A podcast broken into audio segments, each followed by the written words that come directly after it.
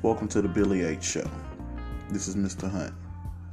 And today we're pretty much going to talk about why people feel that things aren't happening for them in their life or why things aren't working out the way they want them to.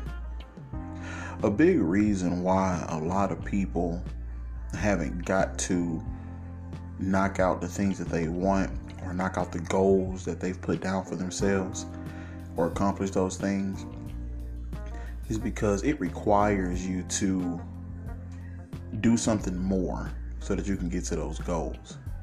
See, if you're a three, but your goal is a five or a six, that means you have to grow. So that means you have to become what you need to be in order to achieve certain goals. So you can't just say, oh, I want to do this, that, and the third, but remain the same person that you are today without growing yourself.